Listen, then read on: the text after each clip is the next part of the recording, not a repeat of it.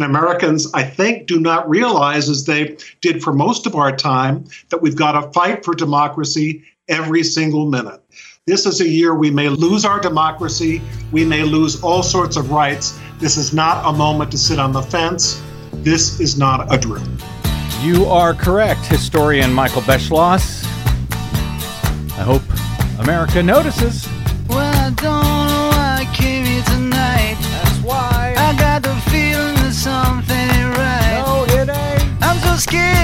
Case I fall off my chair. And I'm wondering how I'll get down the stairs. Clowns to the left of me, jokers to the right. Here I am, stuck in the middle with you. Yep. From Pacifica Radio in Los Angeles, this is the BradCast as heard on KPFK 90.7 FM in LA. Also in California in Red Bluff and Redding on KFOI, Round Mountains KKRN, and Eureka's KGOE. Up in Oregon on the Central Coast on KYAQ, Cottage Grove's KSO, Eugene's KEPW. In Lancaster, Pennsylvania on WLRI, Maui, Hawaii's KAKU, Columbus, Ohio's WGRN, Palenville, New York's WLPP, Rochester, New York's WRFZ, down in New Orleans on WHIV, out in Gallup, New Mexico on KNIZ, Concord, New Hampshire's WNHN, Fayetteville, Arkansas's KPSQ, in Seattle on KODX, Janesville, Wisconsin's WADR, and Minneapolis, St. Paul's AM 950 KTNF. We also stream coast to coast and around the globe every day on our fine internet affiliates, including the Progressive Voices channel, Netroots Radio, Radio for Humans, FYI Nation, NicoleSandler.com, Radio Free Brooklyn, Workforce Rising, No Lies Radio, Verdant Square Radio, Detour Talk, and all your favorite podcast sites, or at least most of them. Blanketing Planet Earth five days a week. I'm Brad Friedman, your friendly investigative blogger, journalist, troublemaker, muckraker, all around swell fellow.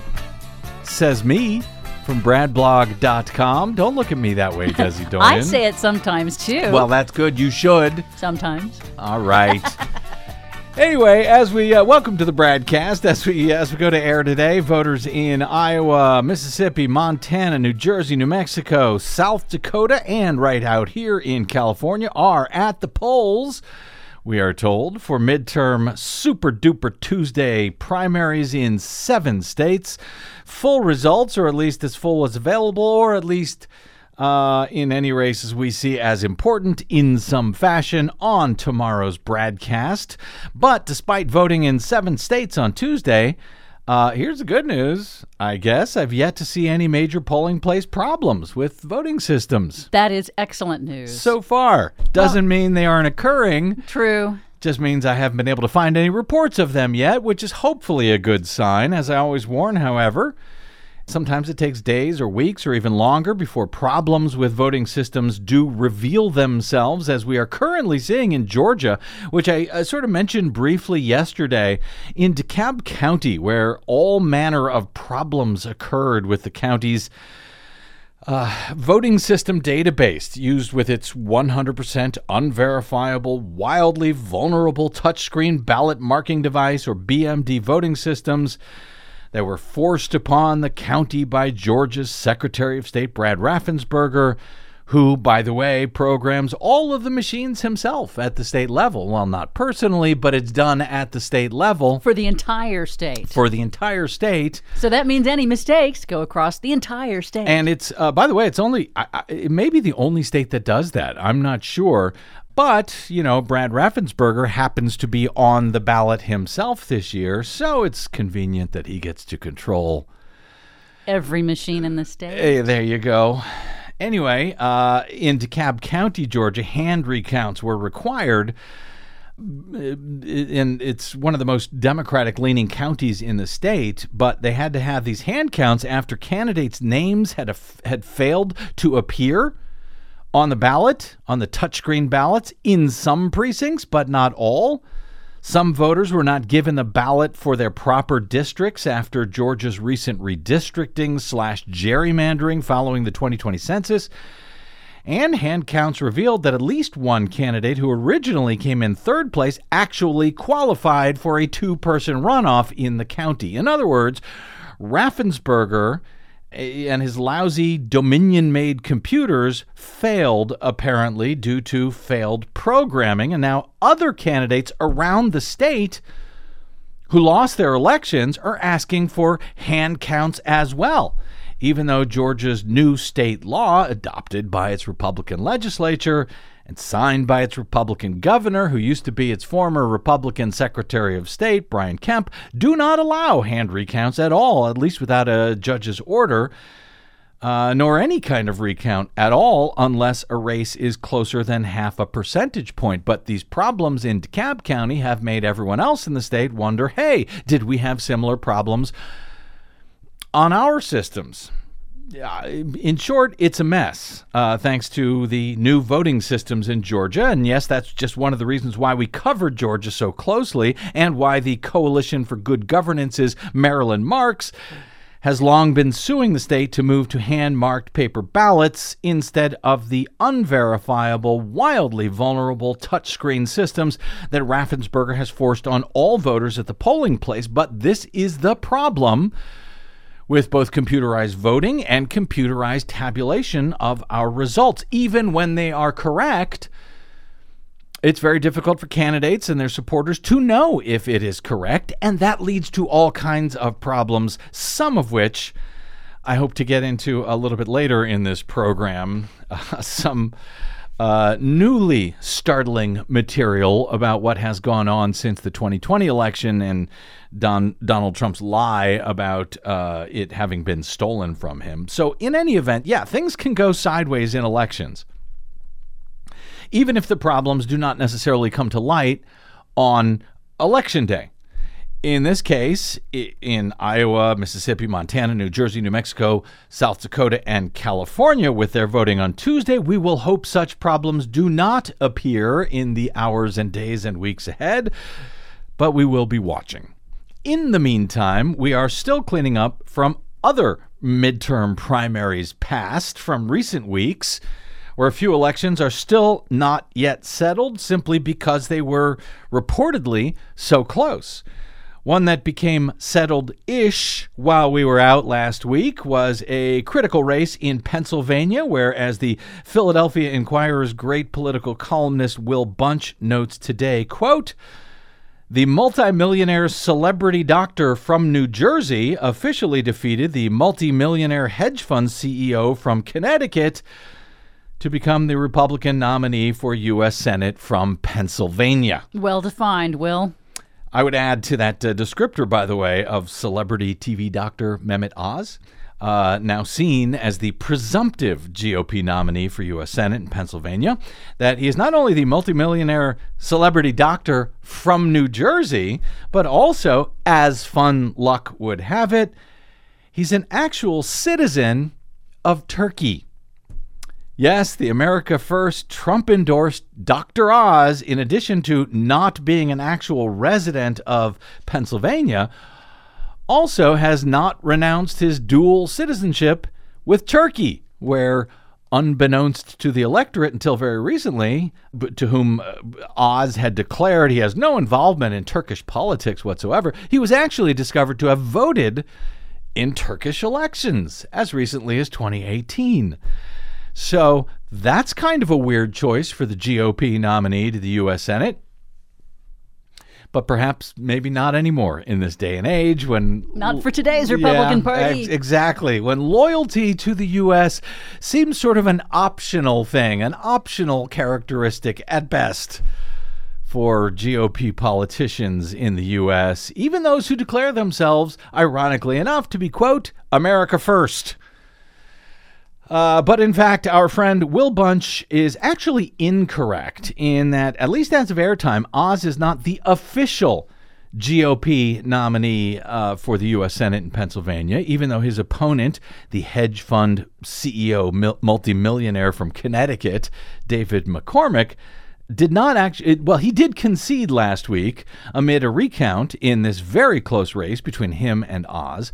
But a concession is not an official act, it is just a courtesy. A concession, in fact, means nothing. It does not make the other guy or girl the official winner.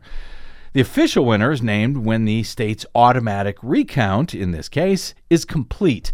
In Pennsylvania, the recount, as I understand it, is done by machines, by computers, as opposed to by hand. So take these uh, recounted numbers for whatever they are worth. But as of Friday, yes, former hedge fund executive David McCormick conceded to TV doctor Mehmet Oz while the recount continued in the Pennsylvania Republican Senate primary. McCormick's unexpected concession happened uh, days before the final tallies are set to be announced, but is seen as an apparent sign that McCormick believes he's fallen too far behind to make up the difference, at least as he saw it. McCormick said at a campaign party, according to AP, quote, It's now clear to me, with the recount now largely complete, that we have a nominee. He said, Tonight is really about all of us coming together. Oz will face, uh, if in fact it becomes official, he will face Democratic Lieutenant Governor John Fetterman in the fall in one of the marquee races in a cycle that could swing Senate control, frankly, in either direction, as Democrats see the uh, seat in Pennsylvania being vacated by retiring U.S. Uh, Republican U.S. Senator Pat Toomey to be one of their most likely pickups this November as they try to increase their majority in a way that might overcome the deficit they face with obstructionist Democratic Senators Joe Manchin and Kyrsten Sinema, who have by themselves blocked what would have otherwise been a landmark progressive agenda from President Joe Biden and the entire rest of the Democratic Party, uh, their agenda in Congress.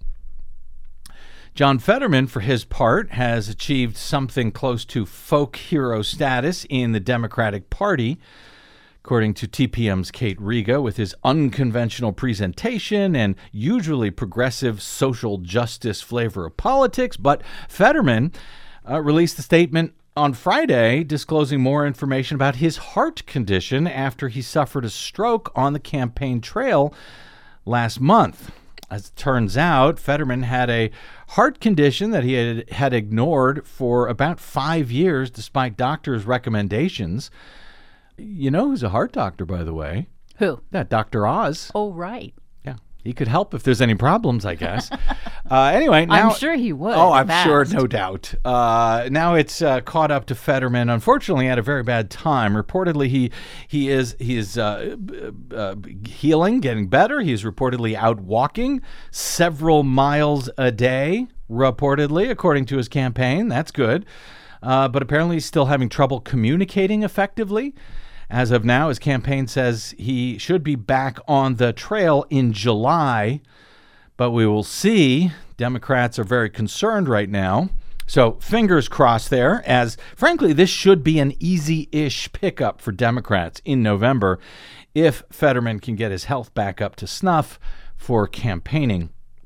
Uh, presumably, presumably for campaigning against Oz once the statewide recount is officially completed as of Tuesday, I believe. The Pennsylvania primary was originally held on May 17 when the computer tallied results showed a difference of less than 1,000 votes out of more than 1.3 million cast between Oz and McCormick, or less than one tenth of one percentage point. Meanwhile, in Texas, which held its primary runoff on, uh, runoffs, I should say, on May 24. A progressive Democratic challenger there in a U.S. House race, a challenger to a longtime right wing Democratic congressman, continues, and uh, also a moderate Democratic challenge to a progressive Democratic House candidate also continues in Texas. Let's hit both of them here very quickly.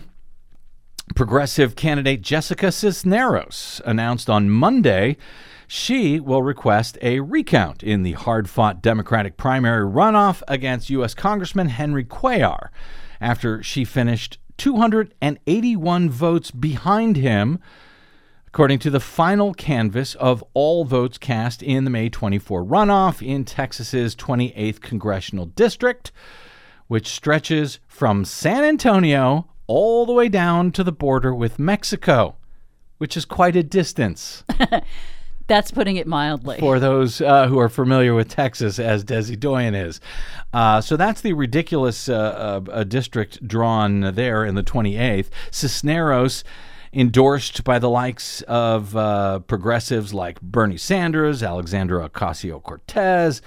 She officially filed for that recount on Tuesday. Uh, she was easily within the um, 10 percentage point uh, limit that would allow her to ask for and pay for a recount in her race. Cisneros said in a statement on Monday with just under 0.6% of this vote symbolizing such stark differences for the future of South Texas. I owe it to our community to see this through to the end. Good for her. Indeed.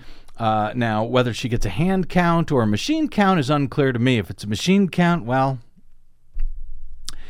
it's worth the uh, machine that it's counted on, I guess. But in fact, Cuellar, the sitting congressman, the sitting Democrat, is a pro gun, anti abortion Democrat. One of the very few left in the party. So good for Cisneros for stepping up here to make sure that all the votes are counted as cast. Cuellar, meanwhile, declared victory on the night of the runoff election two weeks ago when the count had him, him up at that point by just 177 votes out of about 45,000 that were cast. And, you know, I find those kind of declarations of victory, and we see this a lot. We've seen this, it sort of goes back, I think, to George W. Bush in 2000, as I recall it. You know, if you're up by two votes, well, that's enough. I'm the, I'm the winner. It's time to move on. Anyway, that's what Cuellar, a Democrat, did, you know, before, before even all the votes were counted. And you know, I just find that sort of thing in these very close races to be obnoxious and disrespectful of the electorate. But never mind that. Uh, Cuellar has since built on his uh, election night lead after mail and provisional ballots were counted in uh, strongholds for him in, in two different counties. In a statement, after Cisneros uh, announced on Monday that she would file for a recount, Cuellar said, quote, My opponent has every legal right to call for a recount, though she has previously stated that she won't stop fighting until every vote has been counted. Well, every vote has been counted, he said, claiming, quote, she has no path to victory and will not gain 281 votes. I welcome this process as it will only further verify our victory. Well, I hope it does. He may be right. But it should be noted that when Cuellar first went to Congress himself when he was elected in 2004, he did so after a recount with his Democratic opponent in a primary that he originally himself had lost, lost by 145 votes, only to end up winning by just 58 votes. Oh, really? Yes. So it's kind of obnoxious to make these sort of statements. offensive at that yeah, point. uh, right. In his own uh, against his own opponent in a Democratic race. Anyway, uh, since the uh, runoff election, Cisneros and allies uh, with the Progressive Justice Democrats group have been fundraising for a potential recount. If Cisneros is still trailing after the recount, well, her campaign will have to pay for the full cost of the recount. If she has more votes, however, and, and is declared the winner, she will actually receive her deposit back. That's approximately twenty-eight thousand dollars is the deposit for this uh, for the recount, and then the counties will pay for any additional staffing fees that would otherwise be charged to her and her campaign. Cisneros challenged Cuellar in 2020. Uh, Two years ago, she lost by four percentage points that year, and then she forced a runoff during the March primary by holding Cuellar under 50%. And yeah, in that 2004 race that Cuellar won by 58 votes, it was also his second attempt at defeating his Democratic opponent at the time. So the hypocrisy here runs very deep. Oh, it indeed it does. Me. And you know, I have to say, Yeah. the high cost of conducting a recount, the fact that Texas charges the candidates for that, I think it's a huge disincentive to ensuring accuracy of the tally.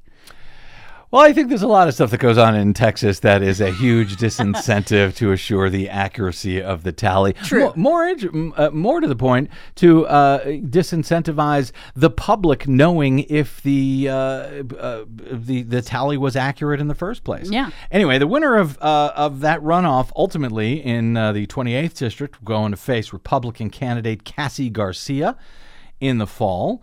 Uh, but that is not the only Dem on Dem U.S. House contest that is still in play in the Lone Star State two weeks after the runoff election. Another Democrat in a key South Texas congressional race, Ruben Ramirez, also said on Monday that he will ask for a recount, as well he should. He finished just 30 votes behind progressive candidate Michelle Vallejo, who uh, for the uh, for the open seat in the state's 15th district. So 30 votes out of about 12,000 that were cast, or two tenths of a percentage point after all the votes were tallied. That uh, district also runs, by the way, ridiculously, but hey, it's Texas, from east of San Antonio all the way down to the border. Oh my God. really? Yeah. I hadn't looked at that one. That's nuts. Yeah.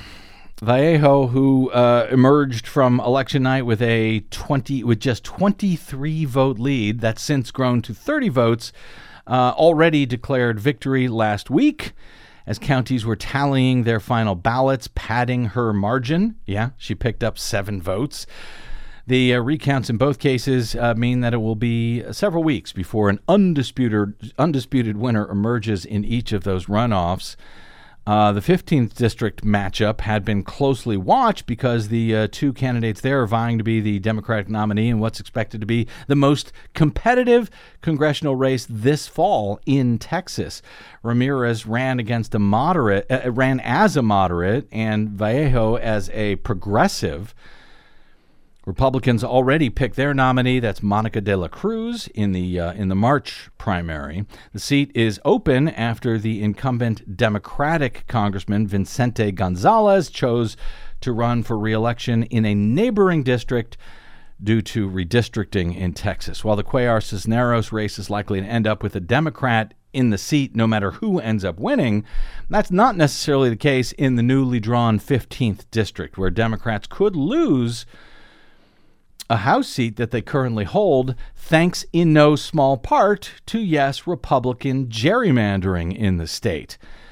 And of course, the Democrats' ability to hold their majority in the U.S. House, their very slim majority right now, uh, to hold that at all in uh, this November is made none the easier by GOP gerrymandering in that state and in a whole bunch of others that we've been following in recent months. We got a bit more news on that front today. Yes, all of this, uh, all of this redistricting is still not settled, uh, and this news is not necessarily good news for uh, for Democrats or for democracy, for that matter. Late last week, while we were enjoying some downtime, the Florida Supreme Court refused on Thursday to step into a challenge to a new map of the state's 28 congressional districts that were approved by the Republican state legislature, paving the way for November elections to be based on districts that a lower court in Florida had said diluted the voting power of black residents in violation of the state constitution. But apparently now, the Florida Supreme Court is just fine with that. Not a problem. Diluting the voting power of black residents?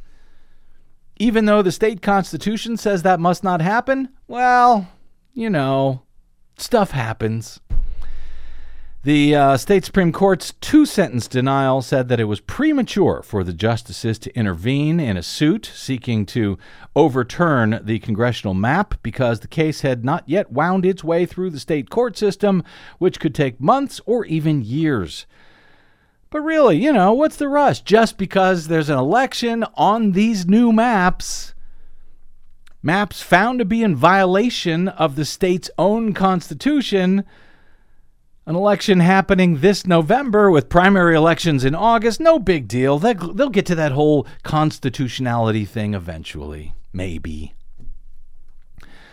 The new House map was uh, personally ordered by Governor Ron DeSantis, a Republican, after he had vetoed a map that was drawn by the Republican controlled state legislature.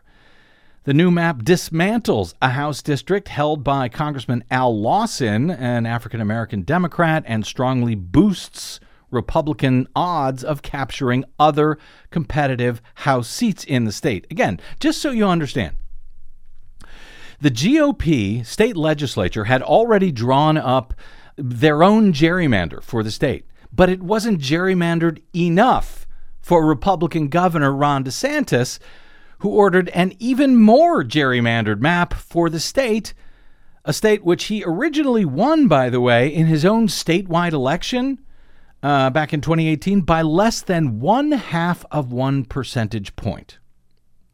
A bit over 30,000 votes out of more than 8.2 million cast across the state. That's how closely the state was divided in 2018. Now, in 2020, Donald Trump reportedly did a little bit better statewide, carrying Florida by 3.3 per- percentage points. Uh, still a very close race. But in the new congressional map ordered by DeSantis and subsequently found to be in violation of the state's constitution, which the state Supreme Court has said go ahead, use it anyway. Well, this uh, new map that looks like it's going to be used, uh, Trump was favored by a majority of voters in 20 of the 28 districts that were drawn. In other words, under this new map, Republicans stand to gain four new GOP leaning seats in an already previously gerrymandered state. And that may, uh, well, likely mean that the state will have 20 Republican House members to just eight Democratic House members. A 20 to 8 advantage in the U.S. House delegation in a state that Republicans just barely won statewide in 2020. Voting rights groups had argued that the map blatantly ignored an amendment to the state constitution that was approved by voters in 2010 outlawing partisan map making and specifically barred the creation of districts that diminished the ability of minority voters to elect their chosen candidates. But never mind the state constitution. A lower court actually, you know, paid attention to the state constitution and agreed that this map was unlawful, unconstitutional. But apparently, when it comes to DeSantis's own gerrymandered state Supreme Court, well, what does it matter what the voters of Florida overwhelmingly voted to include in their own state constitution? They'll get to that later, maybe, after Republicans, you know, steal a few more seats in the U.S. House for the next two years or so. Good luck ever trying to vote out a Republican in Florida. They are really trying to engineer a permanent power. That's what they do. A uh, lower court had blocked that Republican map from taking effect last month, which we reported as good news at the time. They substituted a map drawn by a Harvard University redistricting expert. But the uh, state's first district court of appeals later lifted that stay, saying that the judge had exceeded his authority by ordering, you know, an actually fair map. The Supreme Court ruling on Thursday last week rebuffs a request to overturn the appeals court decision, leaving DeSantis's extreme gerrymander in place for this year, most likely. University of California Irvine election law expert Rick Hasen said, quote, At this point, it seems hard to see congressional maps being upset for this November, especially given the U.S. Supreme Court's repeated admonitions to federal courts to hold back on changes to election laws in the period close to the election. That, of course, is an admonition uh, that the GOP's corrupt and stolen and packed U.S. Supreme Court tends to follow, well, whenever they feel like it, and they ignore uh, whenever they want to, allowing gerrymandered maps to stay in place for Republicans, blocking lower federal courts who find state maps to be unlawful gerrymanders. The Florida Supreme Court now apparently seems to be taking their cues from from that stolen U.S. Supreme Court. Uh, what's a little unconstitutionality, after all, when it favors our party in an election? We've seen quite a bit of that this cycle. Just a few examples. In addition to Florida, the Kansas Supreme Court overruled a lower court finding that had declared a GOP drawn map to be an unconstitutional gerrymander. In Alabama, the U.S. Supreme Court reinstated a map that was drawn by Republicans that a federal lower federal court had said diluted the power of black voters. Sound familiar? And uh, that lower court had ordered an additional black majority district to be drawn, but SCOTUS had no problem blocking that order, no matter how close it came to this year's elections. The state Supreme Court in Ohio is planning to hold a hearing on a new GOP friendly map sometime after May 3. The May 3 primary, uh, which used the state's GOP gerrymandered map for the critical 2022 cycle, while they decide if it's fair or constitutional. Go ahead. Hold that uh, primary, use those uh, gerrymandered maps, and, and we'll figure all of this out later. In Louisiana, however, late on Monday night, there was some potentially better news for Democrats, at least until the U.S. Supreme Court decides to jump in and tell the lower courts it's too late for you to do this. Louisiana's Democratic governor said on Monday that he will call the Republican dominated legislature back into special session to draw up new congressional district boundaries now that a federal judge has blocked use of maps that have only one majority black district. Governor John Bel Edwards spoke to reporters minutes after the regular legislative session ended for the year and a few hours after U.S. District Judge Shelley Dick, also in Baton Rouge, blocked the use of these new maps. Her ruling included an order that the legislature draw up a remedial plan by June 20. Governor Edwards whose veto of the previous maps was overridden by GOP lawmakers earlier this year, said there should have been a second majority black district among the six districts that were approved, noting that the state's population is almost one third black. So, just to help you there with the math, one third black, but the existing map had just one out of six congressional districts with a black majority. Governor Edwards said redrawing the redistrict lines is required by the court order, by the Voting Rights Act, and by, quote, basic fairness and basic math. Well, pshaw. a court order, the Voting Rights Act, basic fairness. What year does this guy think he is living in? Uh, lawyers for the Republican Secretary of State in Louisiana, Kyle Ardoin, he's the state's top elected official, swiftly filed a notice of appeal of the judge's order. Her uh, June 20 deadline for drawing new district lines is one month before the sign up period for the November 8 congressional election. The uh, judge wrote If the legislature is unable to pass a remedial plan by that date, the court will issue additional orders to enact a remedial plan compliant with the laws and Constitution of the United States. How quaint. The Secretary of State, the GOP Secretary of State, filed a notice of appeal with the Fifth U.S. Circuit Court of Appeals in New Orleans which is often described as the most right wing appeals court in the nation. So, in fact, while the news today is pretty good, I predict that the Fifth uh, U.S. Court of Appeal, and I don't do predictions, but I'm doing one here. I predict that they will s- stay or just outright kill the lower court's order. We'll see. Ultimately, the case could wind up before the Supreme Court which, uh, as noted earlier this year, put on hold that similar court ruling that Alabama must draw new congressional districts before the 2022 elections to increase black voting power. For now, in blocking the use of the map in Louisiana, the U.S. District Court judge said those filing the lawsuit against the current map were, in fact, likely to prevail with their argument that the new districts violate the Federal Voting Rights Act. She blocked the Secretary of State from conducting any elections using the new map. uh, enjoy it while it lasts, Democrats. As I said, if I was a betting man, I'd say her ruling will be struck down before week's end.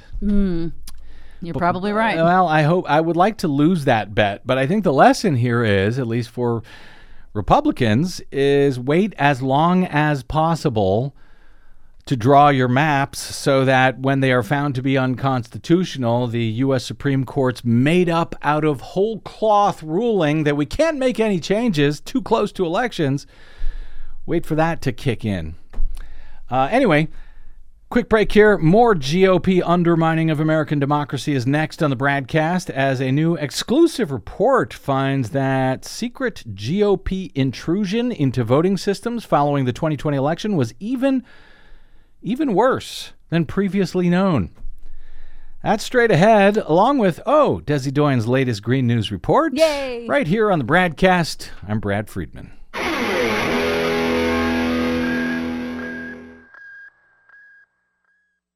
Hey, this is Desi. The BradCast and the Green News Report survive thanks to you and your support. Please drop by bradblog.com slash donate today to help us stay independent every day over your public airwaves. That's bradblog.com slash donate. And thanks.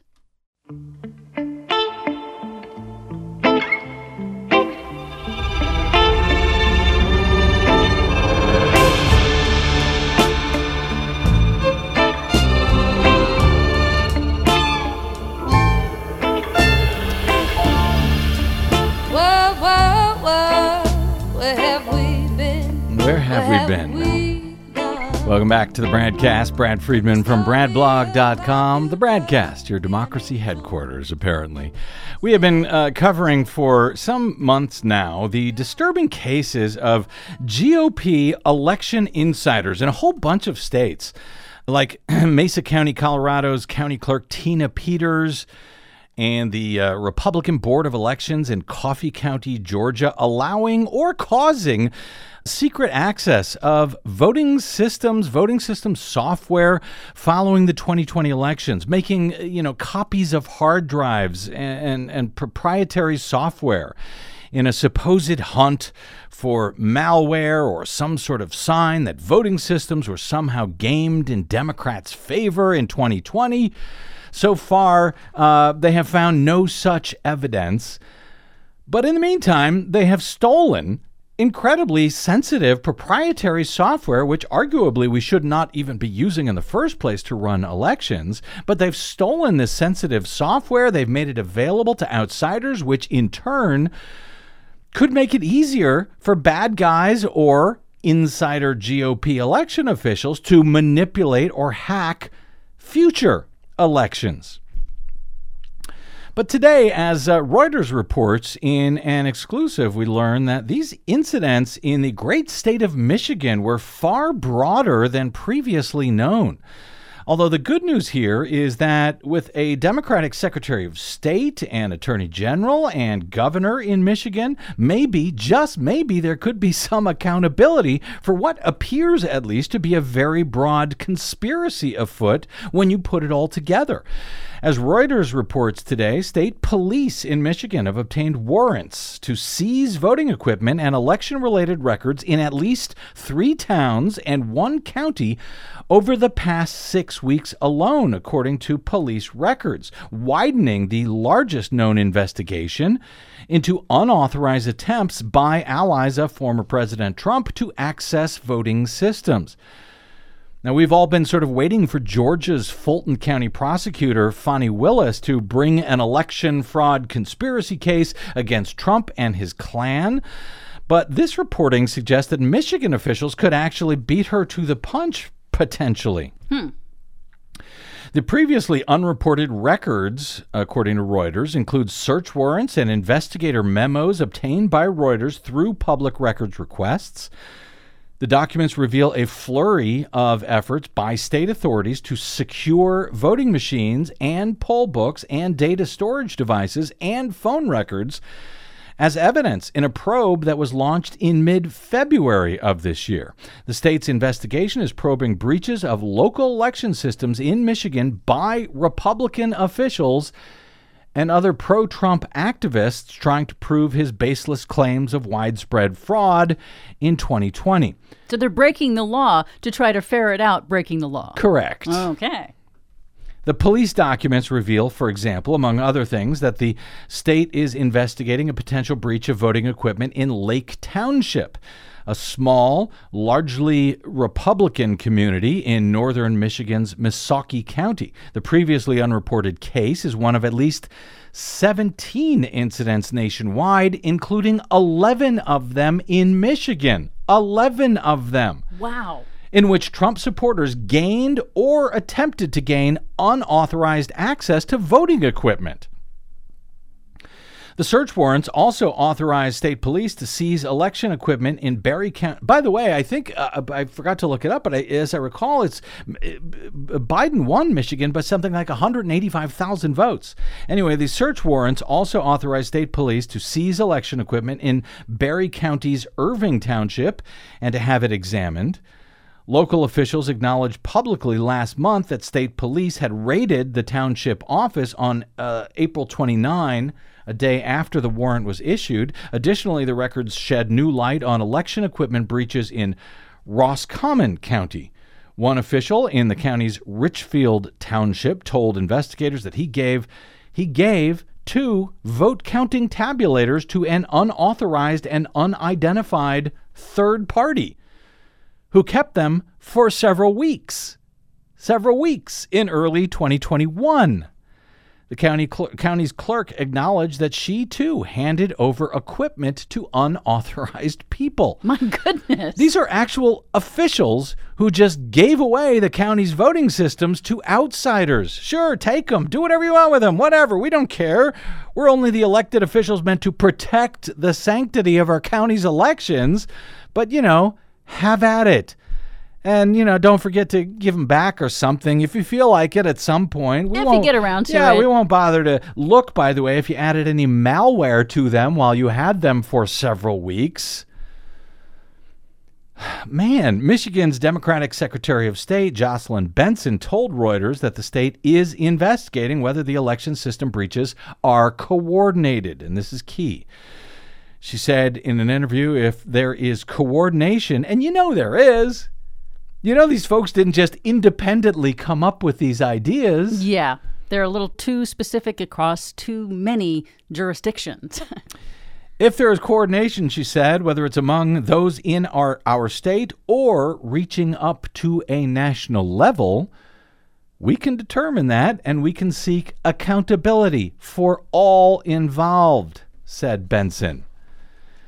On February 10, she announced that she had asked Michigan's Attorney General, Democrat Dana Nessel, to begin a criminal investigation citing information that state authorities had received about unauthorized access to voting machines and data in Roscommon County. In separate inquiries, State or local law enforcement officials have investigated security breaches involving voting equipment in Cross Village Township in Emmet County and Adams Township in Hillsdale County last year, all over the state. I have uh, personally been watching that incident in Cross Village Township in Emmet County for some weeks. There's a whole bunch of video uh, on this about what happened. I've been, you know, sort of trying to make sense of it after a tip off from a listener there, which, you know, it was difficult to make sense of for a number of reasons. Among them, the village only has about 300 voters, and it's a very Republican part of the state. So why they would want to, you know, get into these computers and you know find evidence of wrongdoing in these tiny townships where Donald Trump easily won? Trump easily won all of the counties where these breaches or these attempted breaches in Michigan have been alleged. The results in those jurisdictions were affirmed by multiple audits and an investigation by the Republican controlled state Senate, according to Reuters. That state Senate, Republican controlled, found no evidence of widespread fraud. Again, this is the GOP controlled state Senate, which did a multi month investigation of all of these claims of fraud in Michigan. And then they came back with a detailed, lengthy, and scathing report finding not only no evidence of fraud, But they called on those who were claiming as much to be prosecuted for carrying out their own fraud in, in the matter. That was the Republican state Senate in, uh, in, in Michigan. But some GOP activists and officials pushing election fraud conspiracy theories claim that uh, Trump's margin should have been larger in those GOP areas. Really, these are areas that Trump won by 20 or 30 or 50, even 60 points in some cases. And their efforts are still roiling communities across the state. In rural Barry County, Republican sheriff Dar Leaf has teamed up with proponents of the debunked claims that the voting machines were rigged against Trump.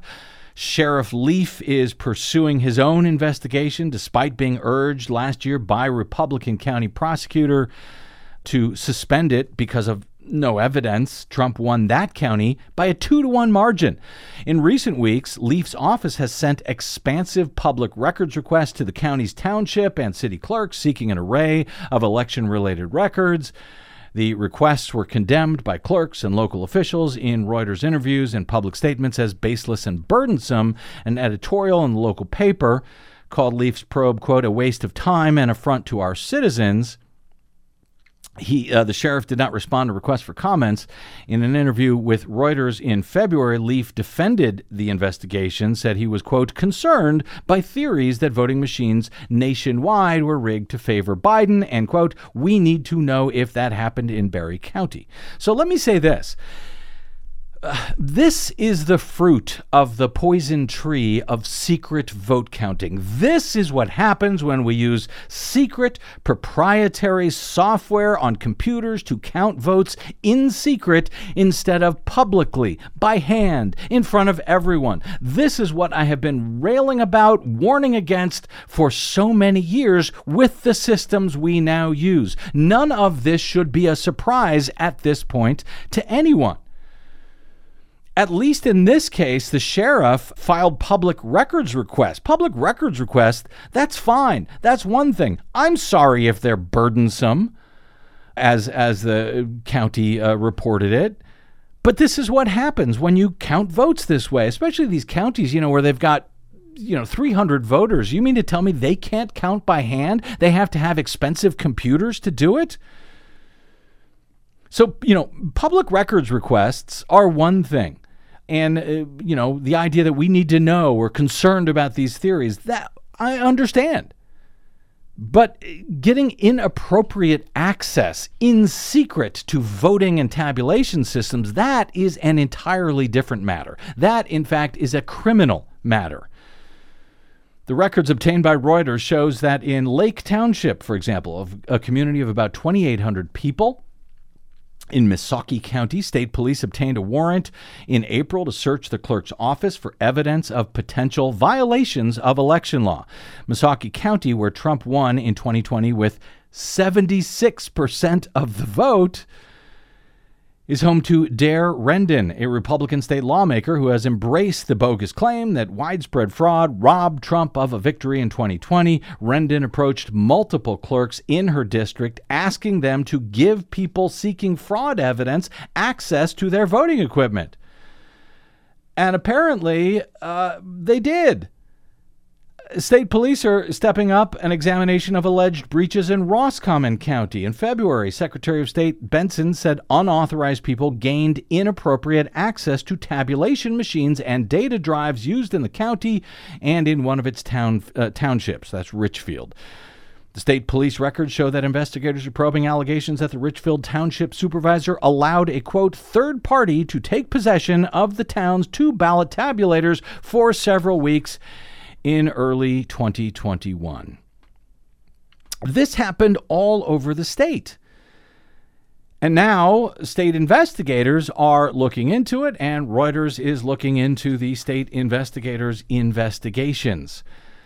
I would expect more to come out of this because in the meantime, all of this is costing a lot of money, not just a lot of taxpayer money, not just to the investigations that have to look into this, but in replacing all of this voting equipment that has been tampered with and accessed by unauthorized individuals. All of it has to be replaced because it's impossible to know if they have placed some sort of malware on those systems. Not without extensive testing that would cost more than just buying new systems. Well, the voting machine companies are happy about that. Where is all of this going? I do not know yet, but it is d- difficult to believe that this is not a coordinated conspiracy at some level. It does smack of a sort of, sort of national coordination. If it is, I, I, will look forward to criminal charges either at the state or the federal level at this point because it's difficult to believe also that, you know, it was just a few folks in Michigan who came up with this idea on their own.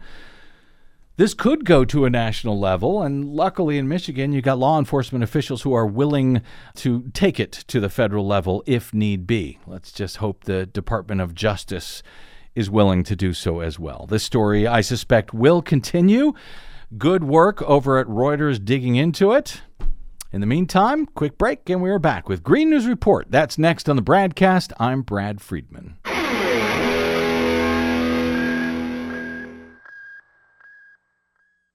Hey, this is Brad. Here at the Bradcast and BradBlog.com, we fight for election integrity all year around, like no other media outlet in the nation.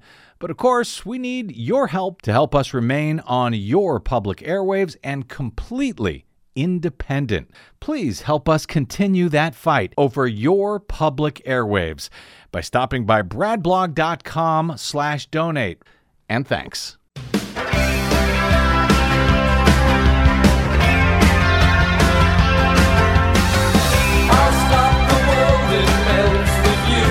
Okay, no time for chit chat because not only am I trying to catch up with a whole bunch of stuff we missed while taking Yeah. a few days off, so is Desi in her latest Green News Report. Get your stuff in order. Get ready for hurricane season. While we were out, hurricane season kicks off on both coasts with Alex and Agatha.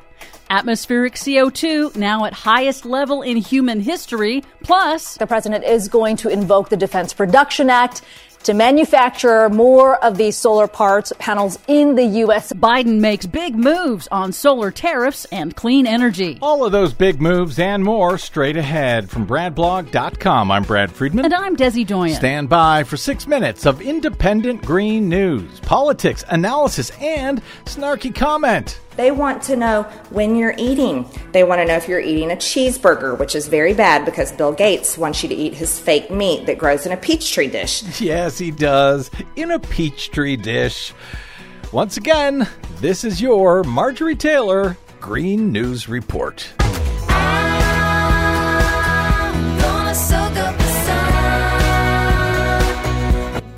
Okay, Desi Doyen, just before we left, you warned everyone that hurricane season began on June 1, and now, sure enough, June is here. Boom, here come all the hurricanes. Indeed, in the Pacific, Hurricane Agatha hit southern Mexico, setting a new record as the earliest Category 2 hurricane to hit the Pacific coast since record keeping began in the 1940s. On the East Coast, Tropical Storm Alex, the first named storm of the Atlantic hurricane season, hit Florida and Bermuda over the weekend, dumping a month's worth of rain in just 36 hours on Miami, causing widespread flooding that triggered sewer overflows and no swimming advisories. And just to be clear, both of these were the A named storms, and both of them made landfall. Indeed. Not a good sign. Uh, it is forecast to be a busy hurricane season, and new research concludes that man made global warming has contributed to a decisive increase in Atlantic hurricane activity over the last 40 years, doubling the risk of extreme seasons like we saw in 2020.